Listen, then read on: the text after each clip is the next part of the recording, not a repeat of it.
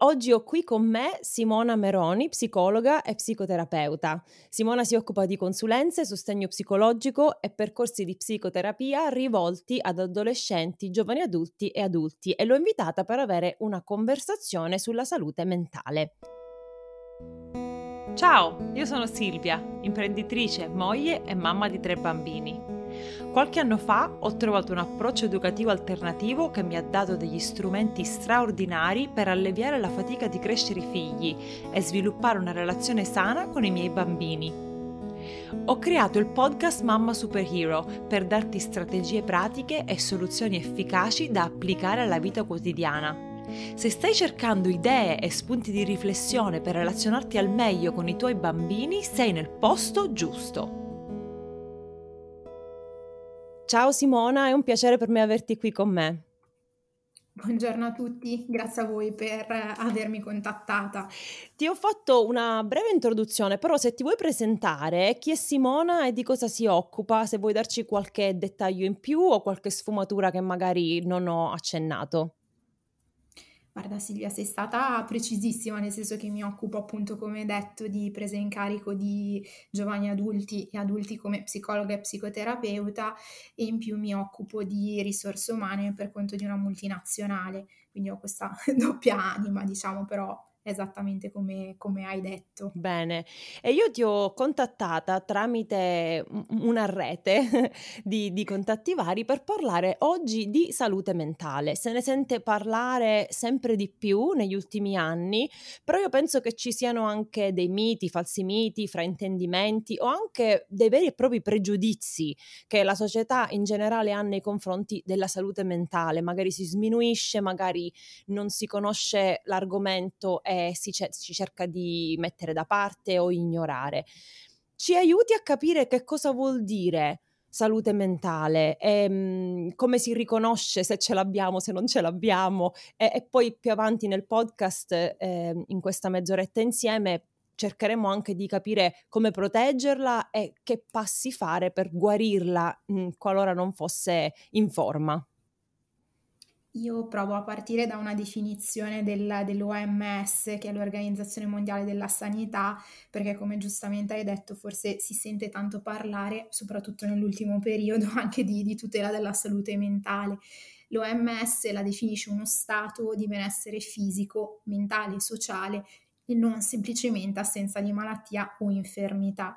Ho pensato a questa definizione perché secondo me contiene degli elementi utili e di spunto comunque di riflessione. Innanzitutto uno stato, quindi in realtà si presuppone un continuum, una possibile variabilità dovuta a diversi fattori. Si parla anche di una relazione tra il fisico, il mentale e il sociale, e quindi una condizione nostra dell'essere in cui ci sentiamo effettivamente bene anche su più livelli, quindi non semplicemente un'unica categoria. E mi viene in mente per associazione di idee anche una definizione che ne diede ormai veramente centinaia di anni fa Freud, cioè la capacità di amare e lavorare, quindi non un qualcosa che c'è o non c'è, quanto più appunto uno status in cui noi siamo in grado di stare bene, di essere, e in conseguenza appunto di amare e di lavorare. Mi viene in mente questa come definizione. Bella come definizione, quindi uno stato generale di serenità. Sì, esatto, uno stato generale di benessere, che poi naturalmente può essere influenzato, può a sua volta influenzare diversi fattori. Mi viene in mente chiaramente anche il contesto, che sia relazionale o fisico, nel quale ci spendiamo, in qualche modo influenza il nostro stato di benessere. Se pensiamo magari anche a come ci troviamo, a come stiamo in diverse relazioni o anche in diversi contesti, mi viene in mente magari sto bene sul mio posto di lavoro, sì, in quali condizioni, in quali situazioni, piuttosto che sto meglio invece in altri magari contesti. Sì. E anche le persone che lo influenzano. Io parlo, come sai, tanto con le mamme, quindi mamme di bambini molto piccoli, sotto i 6 anni, e noi siamo spesso in una situazione di pressione, di stress, perché oltre a prenderci cura di noi, quando ci ricordiamo di prenderci cura di noi, abbiamo anche tante cose da fare. La donna di oggi gestisce la casa, i figli, spesso il lavoro, il compagno, insomma è secondo me è un carico abbastanza pesante, e spesso parlo con tante mamme, tante donne che mi dicono che sono sempre nervose, scontrose, insoddisfatte, e in un certo senso non dico che danno la colpa, ma trovano la radice di questa scontrosità, nervosismo, eccetera, nei figli, no? Ma invece secondo me, in base a quello che stai dicendo tu, dipende dalla salute mentale. Quindi se tu non sei sereno, se tu non sei calmo, tranquillo, se non vivi in questa situazione di benessere, allora soffri di più, nel senso sei più soggetto alle condizioni che ti si trovano intorno. Capisci quello? Non so se mi sto spiegando in maniera chiara. No, è chiaro, mi sembra di capire che tu giustamente stia dicendo magari se il mio stato di salute è un pochino più affaticato, mi permetto di dire, o in qualche modo mi sono già preoccupata, nel senso che la mia mente è già occupata anche da altro, una determinata fatica risulterà magari molto amplificata, o qualcosa che riuscivo a risolvere, diciamo così, in uno schiocco di dita, magari mi risulterà, non dico impossibile, ma lo accuserò di più, lo sentirò molto più faticoso. Quindi questo è un esempio molto pratico di una persona, faccio l'esempio mio, ok? Così non parlo di altri. Se io mi trovo in questo stato, posso dire di non godere di una buona salute mentale, o è un'esagerazione? Ma forse mi permetterei di dire, per non arrivare ad un allarmismo generale, che sicuramente ci saranno momenti o periodi in cui forse accuseremo una fatica maggiore che in altri, perché magari si sommano episodi o eventi o momenti. Sicuramente magari quello che possiamo fare è tenere, tra virgolette, le orecchie dritte nel chiederci, ok, da quanto va avanti questa situazione?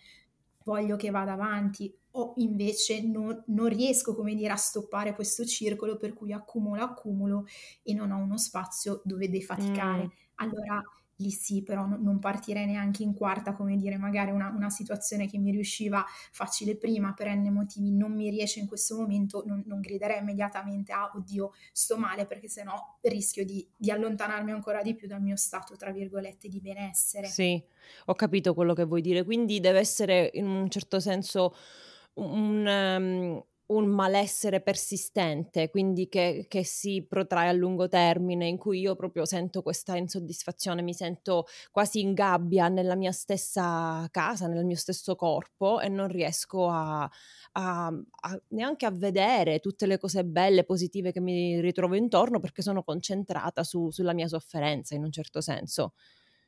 Mi permetterei di dire di sì, anche perché diciamo che secondo me la maternità porta con sé una serie, come giustamente hai sottolineato, di fatiche o di situazioni che l'ambiente non agevola, però chiaramente magari possiamo chiederci, ok, è un momento temporaneo, perché naturalmente è un grande cambiamento e si impara ogni giorno ad essere mamma o a essere genitore, ecco, mamma, papà, comunque in qualche modo genitore familiare, quindi in qualche modo darsi anche il tempo un attimo di ambientarsi in un cambio di ruolo che, come tu stessa hai sottolineato, magari prevede tantissime fatiche su più livelli.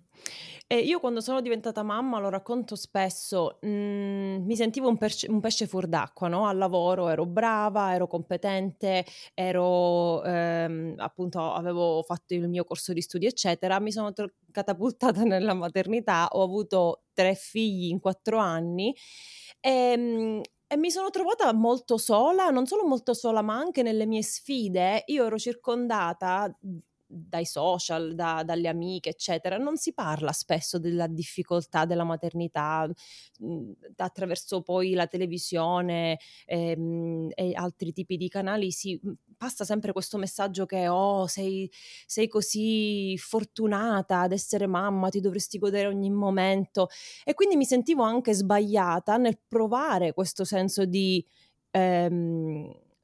essere incompleta o essere insoddisfatta, perché come osi tu dire che non sei felice se hai tutto? Però è stato un sentimento che mi sono portata dietro a lungo, e io penso che ci sono tantissime persone che restano isolate in questo perché non hanno il coraggio di dirlo ad alta voce, non hanno il coraggio di ammettere a se stessi e agli altri, perché poi se lo ammetti a volte dall'altra parte ti arriva il giudizio, no? Ma dai, oppure si sminuisce. E quindi Io voglio un po' parlare di questo perché so che l'isolamento dovuto alle difficoltà della maternità e quindi poi anche questo influenza anche la nostra salute mentale, no? Perché iniziamo ad avere quella tensione, mi sento così ma non mi dovrei sentire così, quindi ancora peggio.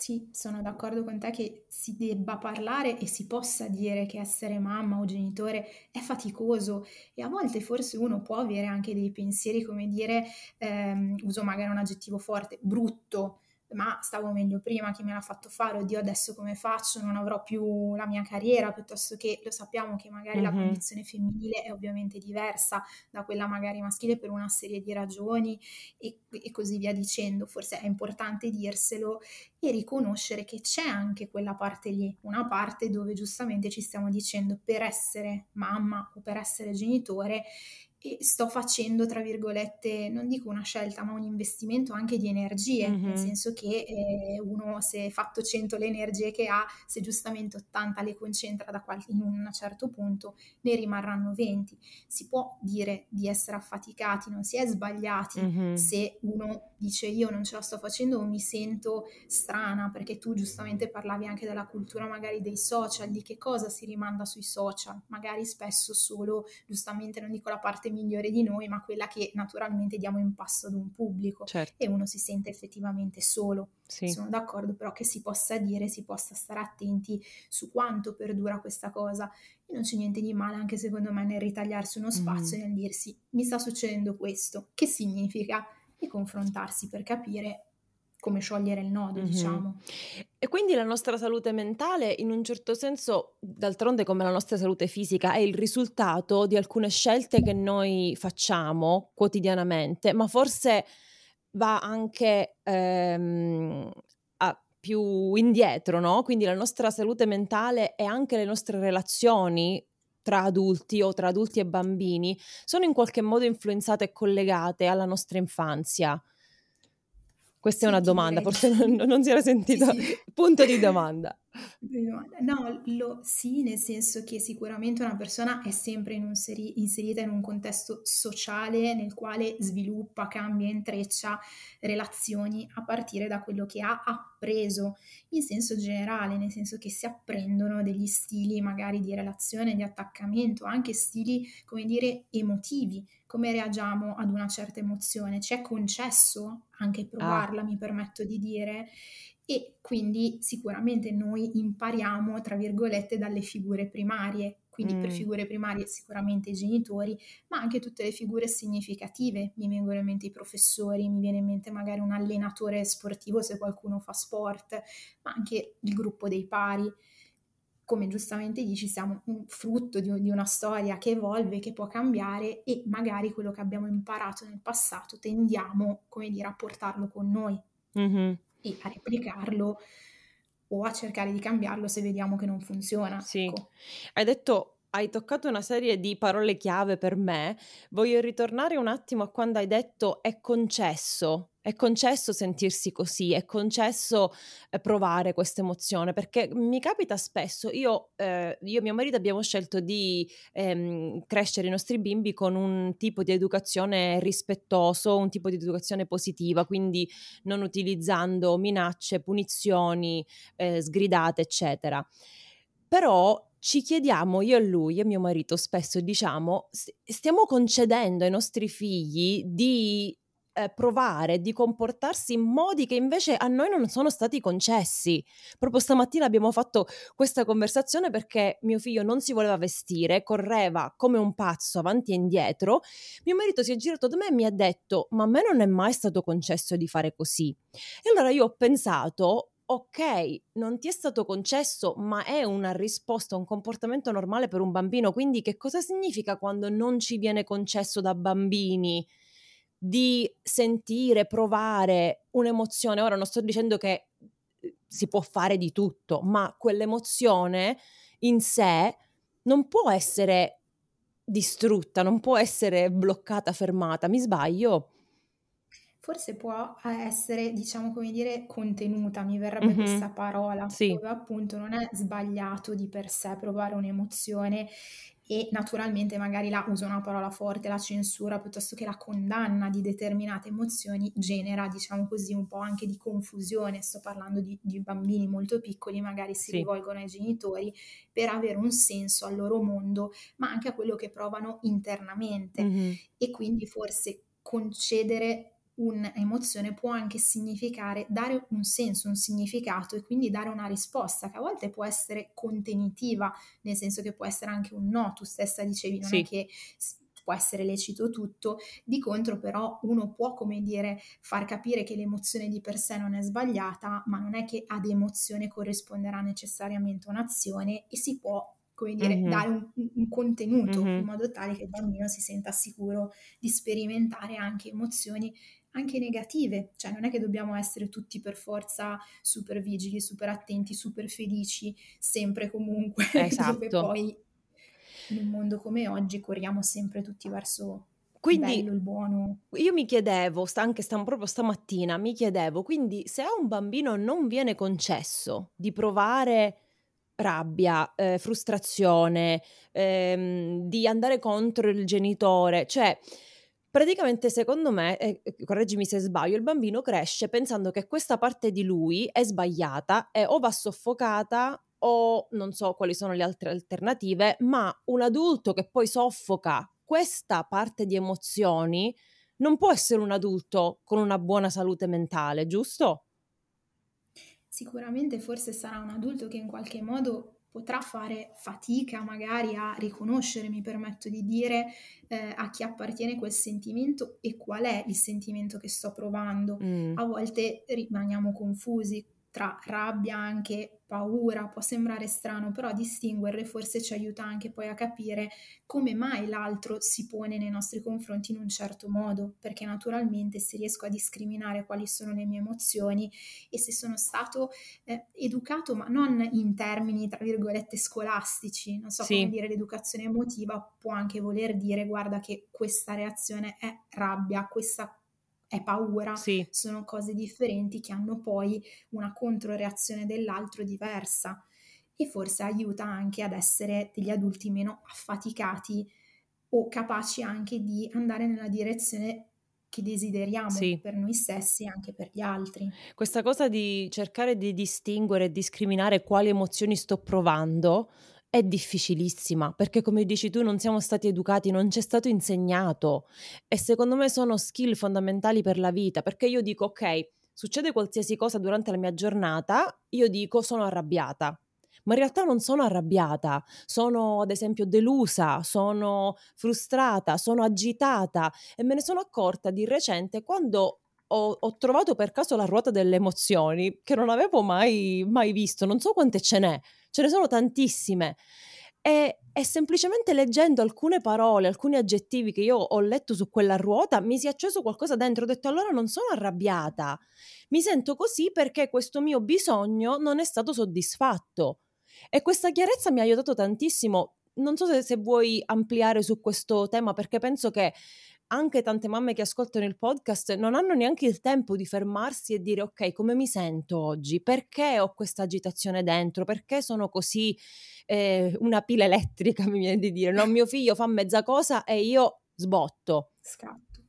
No, certo, capisco anche che naturalmente presi nel, tra virgolette, tritacarne della vita uno non ha sempre il tempo di, ma magari può, come giustamente dici tu, iniziare a capire quali situazioni magari suscitano quella determinata emozione, e io mi permetterei di dire l'emozione si rivolge a quell'evento specifico oppure sta parlando d'altro. Quante volte magari giustamente torniamo a casa o torna qualcuno a casa e lo aggrediamo o veniamo aggrediti, può valere da ambo le parti, ma quella rabbia è davvero rivolta a, non lo so, la persona che non ha piegato bene la maglietta piuttosto che ha lasciato in giro qualcosa, o sta parlando d'altro, nel senso mi è successo qualcosa durante la giornata e ho trovato te e sei mio parafulmine, o viceversa me la stai mettendo tu addosso la tua rabbia, cioè cosa è mio e cosa è tuo. Se uno forse inizia magari a provare a scomporre queste cose, forse ognuno si prende il proprio pezzo, dove magari sì, sono arrabbiata, sì, magari sono delusa, sì, sono spaventata, ma almeno possiamo iniziare a parlarne o a risolvere il groviglio, mi permetto di dire. Come si inizia a... cioè c'è un esercizio che si può fare per cominciare a veramente districare come questo piatto di spaghetti, no? E devi tirarne fuori uno ad uno, perché a volte è proprio difficile distinguere o districare il groviglio, come dicevi. Ma mi permetterei di dire innanzitutto forse una cosa molto semplice ma che non sempre si fa, cioè cos'è che mi fa stare bene in concreto, perché in astratto magari riusciamo tutti a darci una risposta, ma provare a chiederci, ok, in questa situazione io sto bene, sì, grazie a che cosa?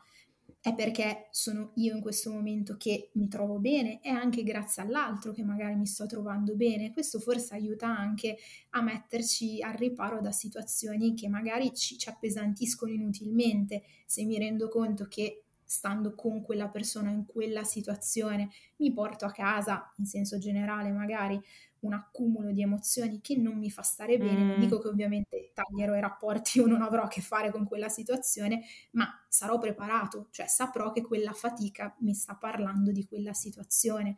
Quindi forse inizierei davvero nel chiedermi, ok, quando sto davvero bene, e cercando di capire quali sono le situazioni in cui mi sono trovata bene, per vedere di costruire una mia mappa dei luoghi in cui mi sento bene.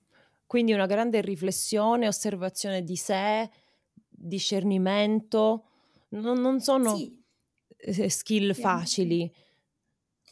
No, però si possono addestrare, mi permetto di dire, anche nel momento in cui arriva un'emozione, riconoscere che la stiamo provando. Quindi ok, sì, mi stai facendo arrabbiare, oppure sono spaventato.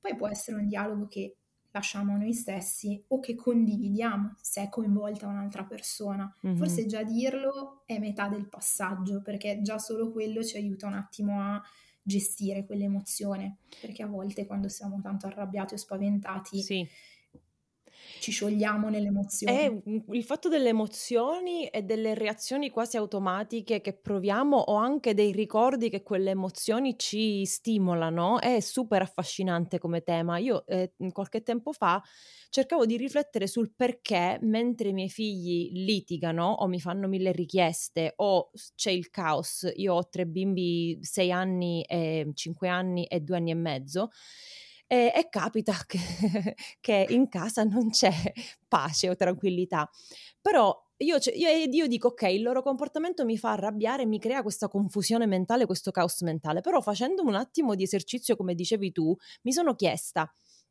che cosa è che sto provando in questo momento, perché ho tutta questa agitazione, e sono giunta alla conclusione, grazie alla ruota delle emozioni che ti citavo poco fa, che quando tutto questo succede io mi sento debole e inadeguata, perché non riesco a essere la madre che vorrei essere, non riesco a prendere la guida, non riesco a portare risoluzione in quel conflitto. Quindi questo sentirmi debole e inadeguata poi mi fa scaturire una serie di forse ricordi emotivi, o mi fa sentire come quando ero piccola e non mi sentivo all'altezza di certe cose, ed è lì che io ho capito che non è tanto il loro comportamento che mi fa arrabbiare, ma è questa emozione che mi provoca. E per me è stato rivoluzionario, perché adesso mentre c'è il litigio io dico ok, mi sto sentendo inadeguata, mi sembra che non posso essere la persona che voglio essere, la mamma che voglio essere. Per ora va bene così, cioè che altro posso fare? No, credo che sia già tanto quello che tu fai nel dire ok, cos'è mio, quindi magari una riattivazione di qualche cosa, e cos'è dell'altro, no? Perché poi naturalmente magari chiaramente tanta confusione, l'impossibilità magari di respirare, non avere quasi neanche la sensazione di poter respirare, assolutamente naturalmente ci porta magari a dire oh, un attimo. Mi permetterei anche questa riflessione, chissà se non ci aiuta anche il dirci sono una mamma sufficientemente buona, nel senso che dove magari quello ci libera un po' anche dal dire ok, posso migliorare, ok, è vero, avrei potuto fare anche questo, però forse sono sufficientemente buona e sta andando bene così, perché so che potrà migliorare, o se non migliorerà ho fatto quello che ho potuto. Verissimo, sì. Quindi quando noi ci accorgiamo che la nostra salute mentale può migliorare, no? O comunque che è stata ferita in passato o che non sta tanto bene. Ci sono, ne hai un po' parlato già, però ci sono dei passi proprio sequenziali, come uno step by step che noi possiamo fare sia per proteggerla in anticipo da quello che avverrà o anche per guarire quelle ferite che ci portiamo dietro da tanto tempo. Io mi permetto di dire che forse appunto essere consapevoli di che cosa ci succede può essere un primo punto, perché se non capisco, chiaro che forse vado ancora più in confusione, in agitazione o magari mi arrabbio. Forse anche discriminare, no? Separare me dall'altro, come tu stessa hai detto, sono io in realtà che magari mi si riattivano dei ricordi, piuttosto che sono magari la situazione in sé che davvero mi suscita queste emozioni. E poi mi permetto di dire anche non avere paura di cambiare o di apprendere nuovi stili relazionali, no? Di dirsi, ok, darsi anche la possibilità di sbagliare, ma di migliorare poco a poco. Dove migliorare chiaramente siamo sempre noi a dire che cos'è migliore per me, cioè non c'è qualcun altro che può naturalmente sostituirsi a noi, però si può, come dire, forse rafforzare il proprio modo di reagire alle cose o di viverle. Quindi step 1, che succede dentro di me, cercare di capire che cosa sto provando. Step 2, separare me dall'altro e quindi prenderci carico e responsabilità delle nostre emozioni, non di quello dell'altro.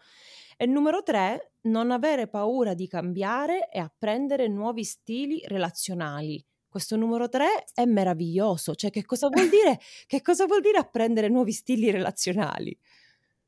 Beh, mi permetto di dire che se forse abbiamo visto che magari un certo modo di porci non porta il risultato che vogliamo, piuttosto che sperare che l'altro, tra virgolette, cambi per noi, possiamo provare a introdurre una nuova modalità. Mi viene in mente l'amico che magari ci costringe a fare chilometri e chilometri per vederlo ed ci sembra una sensazione a senso unico di fatica. In quel caso lì forse non possiamo sperare che sia l'altro a cambiare, a meno che di non dirglielo, mi sento affaticato perché mi sembra una cosa a senso unico, possiamo fare qualcosa che stia bene anche a me, perché a volte rimaniamo un po' intrappolati in certe dinamiche per paura anche di perdere l'altro. Forse può valere la pena non avere la paura di dire io provo a introdurre un piccolo cambiamento, vediamo come va, e poi man mano farci guidare da questo. Ecco, perché la trappola è questa, che io individuo l'area che non mi piace di me, che devo migliorare, provo a cambiare una volta dopo che per 38 anni ho fatto quello che ho sempre fatto e dico no, non ce la faccio, non si può cambiare, ho fallito, meglio che torno. E invece no, il cambiamento, come dici tu, il miglioramento avviene poco a poco. È difficile non buttarsi giù e non buttare la spugna. No, sono d'accordo, ed è vero che capiteranno anche errori, però forse darsi anche la libertà, mi permetto di dire, di sbagliare, no? Come i nostri bimbi quando giocano, no? Giocare, ma non in senso di non dare peso a quello che stiamo facendo, sì, però quella libertà di dire io ragazzi ci sto provando, è un esperimento che faccio anche su me stesso, mi sto già dicendo che può andare bene o può andare anche, non dico male, ma che danno potrà mai accadere, no? Se provo a introdurre un piccolo cambiamento, forse il danno sarà contenuto rispetto magari al risultato, no? Bellissima questa prospettiva. Io ogni tanto quando giochiamo con i miei bimbi, facciamo un gioco da tavola o un gioco di carte, il maschietto di 5 anni non sopporta perdere, no? E a volte perdere per lui è una tragedia, cioè si trasforma, stiamo facendo una serata di giochi in famiglia, diventa una tragedia greca. Quindi adesso io faccio la premessa, gli dico Luca, sei pronto a vincere? Sì. Sei pronto anche a perdere? Se lui mi dice no, non giochiamo, perché non vale la pena giocare se tu non sei pronto a perdere. Quindi forse ci possiamo fare questa stessa domanda, ok, voglio provare ad apportare questo cambiamento per migliorare in quest'area, sono pronta a vincere, sono pronta a perdere? Se la risposta è sì in entrambi i casi, allora mi butto, e sia che vinco sia che perdo comunque è una vittoria, perché sto provando una cosa nuova. Sì, o comunque mi sono divertito giocando, non so come dire, perché chiaramente, come giustamente dici, se so che il mio divertimento arriva da una vincita, allora chiaro che non giocherò, perché c'è anche la possibilità che non riesca a vincere, o non riesca a vincere come voglio e quanto voglio. forse iniziare a sperimentarsi in una zona sicura, ecco. Davvero bello, penso che non si faccia abbastanza enfasi su questo aspetto della nostra salute e penso che sia molto molto importante, cioè, secondo me si dovrebbe aggiungere come materia scolastica, come qualcosa, perché veramente la società ne ha bisogno e potremmo tutti beneficiare da un maggiore autocontrollo, riflessione delle nostre emozioni e anche una crescita personale, non perché vogliamo raggiungere chissà che cosa, ma perché vogliamo veramente essere persone migliori per noi stessi in primis. Sì, forse per stare bene, e possiamo anche dirci che magari c'è una parte di noi che non ci piace o che non è, tra virgolette, quella, quando tu dicevi mi sentivo sbagliata o non giusta o avevo paura di, non dico di un rimprovero, ma di essere quella sbagliata. Chissà se non possiamo anche dirci ok, sì, sono invidiosa in questo momento piuttosto che sono arrabbiata in quest'altro, non vuol dire che lo sarò per sempre o che è, tra virgolette, giusto, che poi giusto o sbagliato cosa voglia dire, ma può voler dire se riconosco questa emozione e non mi sta bene, lavorerò con calma, con gli strumenti che ho per cercare di arrivare dove sento di voler arrivare. Sì, sì, sì, sì. Adesso mi hai fatto ricordare una cosa che ho letto da qualche parte, adesso non mi ricordo, che l'emozione è come un'onda ed è passeggera. Questa cosa però io non so se la condivido, perché quando hai quello stato, hai menzionato l'invidia ad esempio, se una persona è invidiosa sempre di tutto e di tutti, allora in quel caso non è più un'emozione passeggera che provi oggi e domani ti passerà, giusto? Ma diventa una cosa, una parte di te quasi. Sì, anche mi permetterei di dire faticosissima, perché l'invidia effettivamente ci fa sempre buttare l'occhio su quello che non è nostro, esatto. E poi quindi risulta veramente difficile vedere il nostro pezzo, però chissà se non si può intendere come un'onda intesa dove magari se io cerco di combatterla e contrastarla, alla fine in qualche modo la tavola, non dico che me la spezza, ma rischio di prendermi un cavallone, tra virgolette, sulla sì. testa. Forse, come dici tu, ci sono onde più lunghe, onde magari più corte, onde più intense, quindi ci si può imparare a conoscere in che mare navighiamo, dove siamo, insomma. Bellissimo, grandi riflessioni e grandi spunti secondo me. Grazie Simona per la tua partecipazione. Chi volesse mettersi in contatto con te, dove può trovarti? Mi può trovare sul mio sito internet www.simonameroni.it oppure tramite Mind Center di Luca Mazzucchelli, dove appunto collaboriamo tutti insieme come gruppo di terapeuti. Benissimo, io lascerò tutti i link e le informazioni nella descrizione dell'episodio e anche per oggi è tutto. Ciao e alla prossima. Grazie mille, buona giornata. Ciao.